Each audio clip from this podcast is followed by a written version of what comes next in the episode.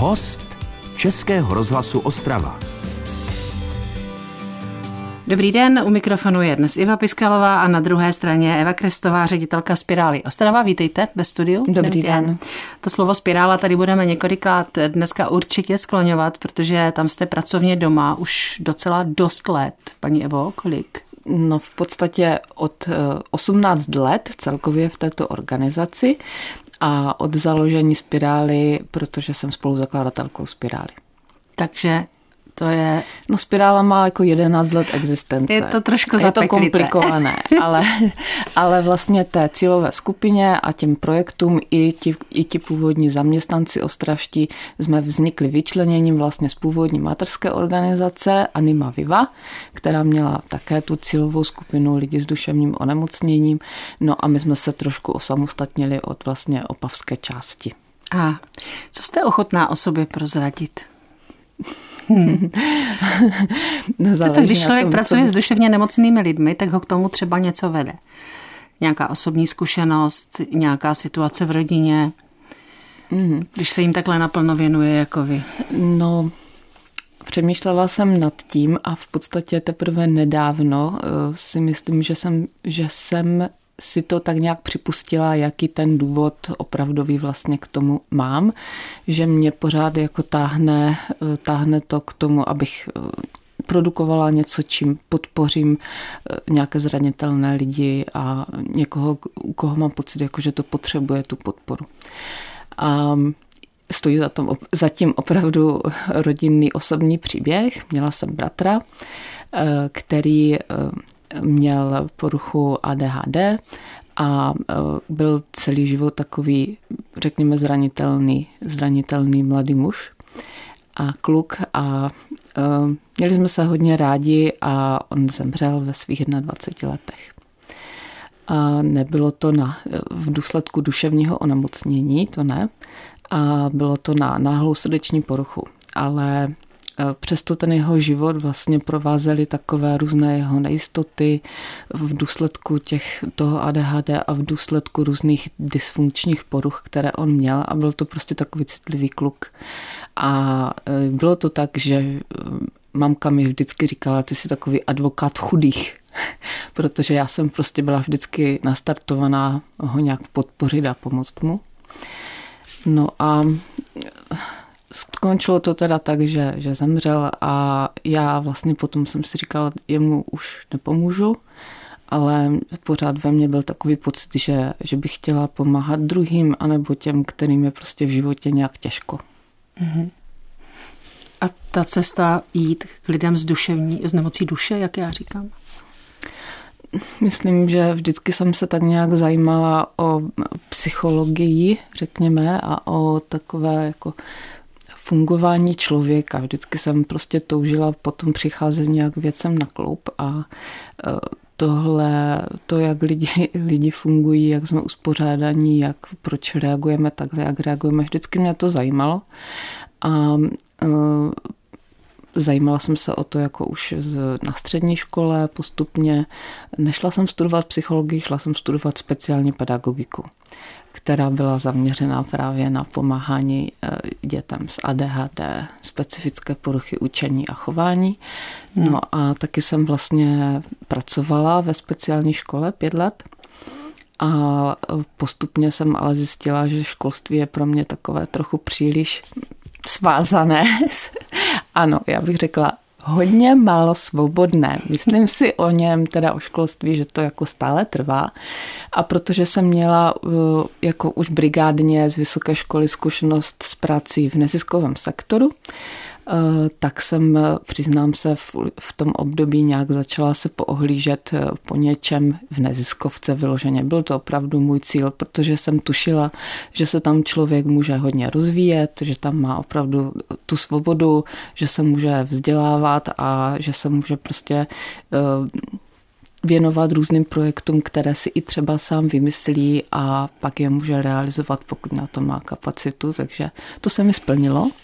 Já bych skoro řekla, že jste tu svoji spirálu tedy dotáhla do nějakého bodu a teď jste v té spirále ukotvená, ale eh, po písničce, protože náš pořad nabízí posluchačům i písničky, se teda dozvíme, jestli to tak skutečně je a jestli vnímáte teď spirálu jako opravdu tu svoji kotvu, eh, kde se vám dobře sídlí. Tak s Evou Krestovou se přihlásíme, milí posluchači, za chvilku. Český rozhlas Ostrava, rádio vašeho kraje o ostravské spirále, tedy o, o zapsaném spolku, nebo jak se to dneska správně Evo Kristová říká? Ne, my, jsme, my jsme zapsaný ústav. Jejda. Ale je to příšerné slovo, to slovo ústav. Protože nad, pod tím si pak někdo představí, jako že jsme nějaké zařízení, ale to teda jako ústav nejsme, ale po formální stránce ano. Já jsem předtím, než jsme posluchačům nabídli v našem pořadu host Českého rozhlasu Ostrava písničku, říkala, že se zeptám, jestli teda máte pocit, že ta spirála je taková dobrá kotva vaše, jestli se, jestli se v ní cítíte, jako že jste se našla a, a tam je to vaše místo. Mm. Já si myslím, že jsem si ho vytvořila, to místo. Eh, určitě nejsem jediný tvůrce, ale určitě jsem významný spolutvůrce. A myslím si, že my, co tam jako už jsme dlouho, tak my to společně jako tvoříme denně, to místo, aby bylo pro nás tou kotvou a aby jsme se tam cítili dobře, eh, aby to nebylo jenom o tom, že my tam jako jsme pro ty, eh, protože pomáháme druhým, což je ten jako základ naší existence, ale aby, aby to bylo prostě i pro nás přínosné, protože v práci trávíme tak eh, mnoho času, že myslím si, že proto, aby člověk byl spokojený v životě, tak je to velmi důležité, aby měl práci, kterou, která ho naplňuje, která mu připadá smysluplná, ale nejenom to, kam chodí třeba i rád a potkává tam lidi, se kterými si rád popovídá a prostě celému to dává smysl, že tam má trávit minimálně 8 hodin denně. Minimálně, jak jste říkala. Přesně Mně se moc líbí, že jsem na eh, vašem webu našla takovou hezkou větu, že společně tvoříte svět, ve kterém každý i přes překážky najde svou cestu ke smyslu plnému životu. To jste dali mm. tak společně dohromady. Mm-hmm. To je naše vize. Mm-hmm. A uh, ano, my jsme si ji dávali dohromady spolu, hráli jsme si s každým slovíčkem a, a zrovna právě jsme i chtěli, aby tam bylo to společně, že na tom jako opravdu pracujeme, pracujeme všichni, co tam jsme. To znamená? To znamená uh, moji kolegové, sociální pracovníci, pracovní asistenti, uh, kteří se starají zase o ty lidi na chráněných pracovních místech. Uh, naš, moje finanční manažerka. Důležitá pozice. Ano, že? ano, zástupkyně ředitelky, HR koordinátorka, marketačka, mm. administrativní pracovníci, peer pracovníci. To možná vysvětlím ještě. Určitě, víc, protože to je, to je velká kapitola a podle mého, mých zkušeností s touto pozicí velmi přínosná. Určitě určitě. Jsme nesmírně vděční, že je máme. E, naši vlastně kolegové na pozicích pět pracovníci jsou lidé s, se zpracovanou vlastní zkušeností s duševním onemocněním, e, kteří se vlastně podílejí na podpoře e, lidí našich klientů s duševním onemocněním tím, že vlastně jim předávají ten svůj osobní příběh, předávají jim tu naději a sdílejí s nimi tu svoji cestu za vlastně tím zotavením z důsledku té nemoci, z toho, co jim ta nemoc způsobila vlastně v životě a že oni sami to zvládli a vlastně tím, že ti klienti slyší, že někdo jiný, kdo měl třeba podobné problémy, to zvládl ustát natolik, že má nějak, řekněme, vyrovnaný nějaký způsob života, že má e, sociální prostě síť kolem sebe vybudovanou, že chodí do práce a pomáhá druhým tak e, to je nesmírně důležité a vlastně opravdu to na ty naše klienty působí strašně dobře. Sehnat takového dobrého píra, jak se lidově říká, tak to taky není jednoduché, že? Je to hodně složité. Musím říct, že vlastně lidi, kteří si projdou tou zkušeností s duševním onemocněním a potom z toho získají ten pocit a vlastně touhu pomáhat druhým, je poměrně dost. Oni se musí ale v tom také vzdělat, musí absolvovat opravdu jako ten výcvik pro ty píry, musí absolvovat to vzdělávání, no a musí být ochotní vlastně sdílet ten svůj příběh eh, na dřeň úplně bez přikras a úplně jako upřímně a otevřeně a e, zároveň jako s nějakým pozitivním vyzněním. Jenomže zároveň u nich neustále vlastně probíhá to duševní onemocnění, protože často to není jako tak, že mm, to se jako usekne a definitivně ten člověk už je zdravý. Tak to bohužel není. Já myslím, že to je ještě na další minuty povídání s mým dnešním hostem Českého rozhlasu Ostrava Evou Kristovou, ředitelkou Spirály Ostrava. Tak e, vy si zase vychutnejte muziku, muziku, my se nadechneme a budeme po chvíli pokračovat. Český rozhlas Ostrava, rádio vašeho kraje. Tak my jsme se nadechli s mým dnešním hostem Českého rozhlasu Ostrava Evou Krestovou, ředitelkou Spirály Ostrava. Můžeme pokračovat v tom pírství, protože to je, fakt si myslím, eh, v takovýchto organizacích, jako je vaše, která pomáhá lidem s duševním onemocněním, hodně důležitá pozice pro mm-hmm. sociálního pracovníka že to je prostředník de facto k tomu mm-hmm. rozvoji toho akutního člověka. Jo, já teď nazývám jako akutním, ale toho, který tu péči potřebuje vaši mhm. akutně.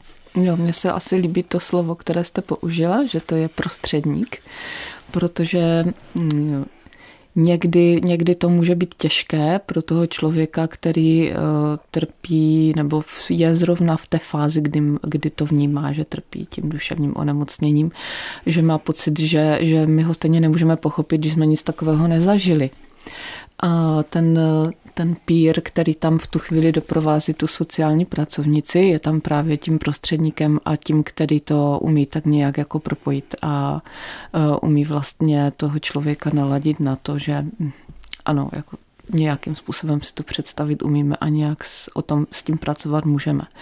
Co si myslím, že musí pro ně být jako dost těžké pro ty píry a určitě to musí být dobře ošetřené supervizemi a podporou týmu toho, těch dalších sociálních pracovníků, je to, že vlastně e, sami mají za sebou těžké věci, neustále vlastně u nich probíhají i nějaké vlastně procesy zátěžové a uh, poslouchat ty příběhy, mluvit s těmi lidmi, to vrací, že? Možná. Musí to být pro ně mm. těžké.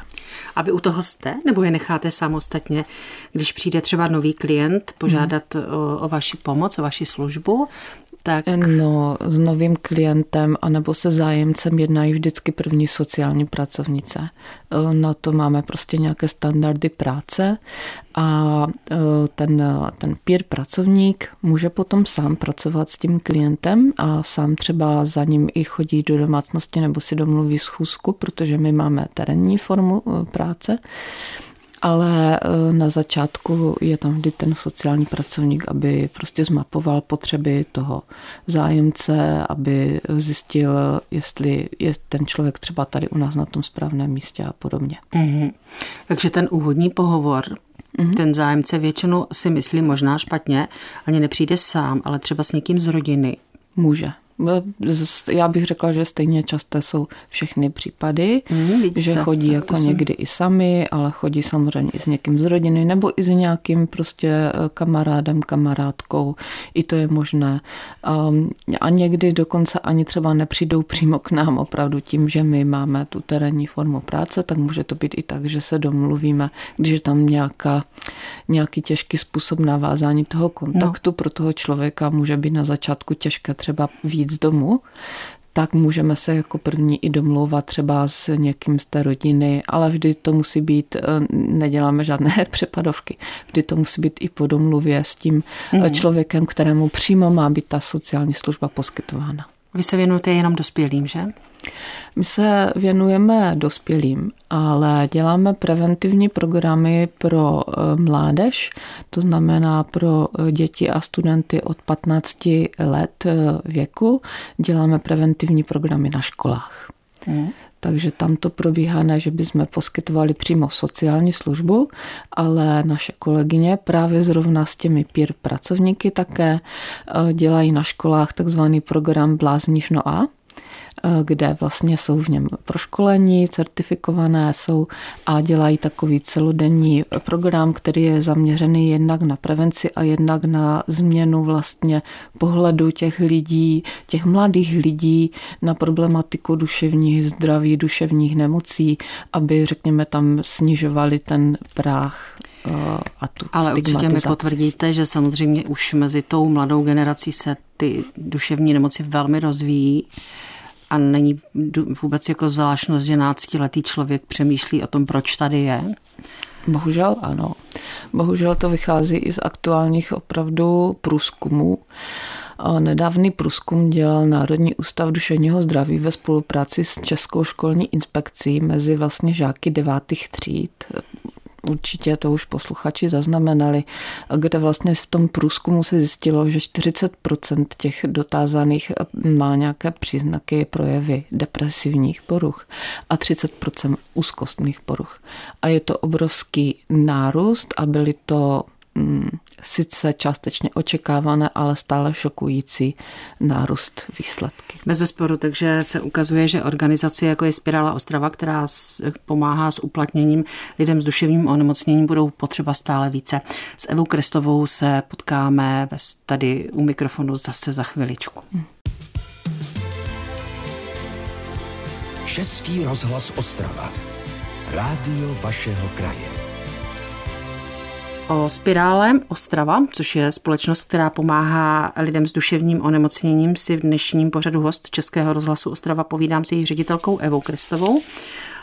Už jsme naznačili, že jste hlavně ta terénní služba, která chodí za klienty domů, říkáte klienti, ale já vím, že vy taky jako vytváříte hezké věci, ti lidi, kteří jako jsou ochotní a schopni odejít z domu, takže v dílnách jako Mm-hmm. Už je vedete k tomu, že? Tak to eh, jsou vlastně ty naše aktivity. My máme jednak dvě sociální služby. Eh, jedna je ta terénní sociální rehabilitace.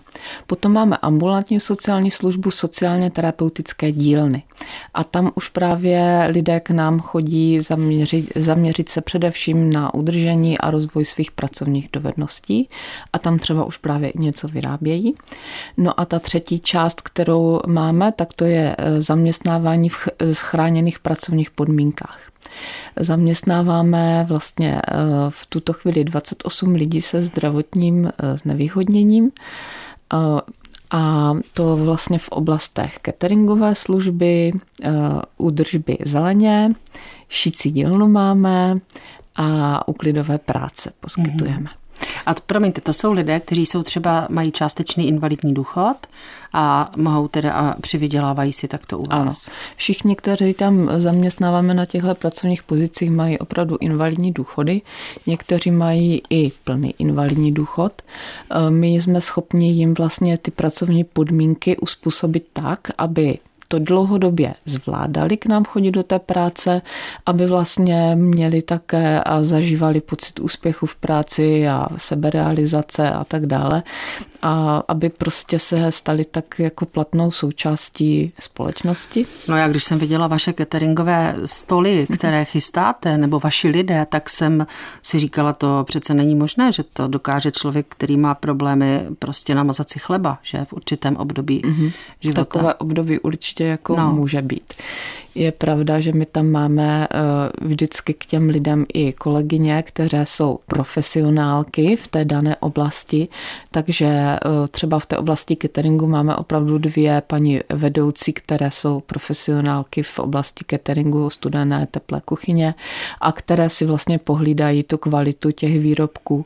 A zároveň eh, kolegyně nebo kolegové, kteří u nás pracují v tom cateringovém týmu třeba více než dva roky, tak už jsou taky perfektně vytrénovaní a spoustu krásných věcí a dobrých věcí dokážou, tak v tom cateringu prostě řekněme se nám daří dělat opravdu i akce až pro, pro 200 lidí třeba. Wow, Hm, to už je něco, kdo připravujeme hostinu rodinou pro 10 lidí, tak víme, dovedeme si to představit. A navíc je to opravdu i fyzicky náročné v té kuchyni. Je, ta profese je hodně těžká. Myslím, že to je nejtěžší disciplína, protože přece jenom to šití se dá odložit, ale míchání toho krému ne, že? Je to náročné, řekněme, i psychicky, mm. jo, hmm. takže není to úplně tam pro každého v tom týmu, protože tam je to e, časově takový tlak trochu. No, Musí to opravdu dovést tu zakázku do zdárného výsledku v, ten, v tu danou chvíli a není prostě, když se něco pokazí, čas třeba upec dalších deset tvarožníků, no. protože těch prvních deset se pokazilo. Takže je to takové trochu jako náročnější, e, ale zároveň my jsme vlastně s tím cateringem začínali, protože to bylo opravdu už možná před těmi deseti lety. Byla potom poptávka prostě.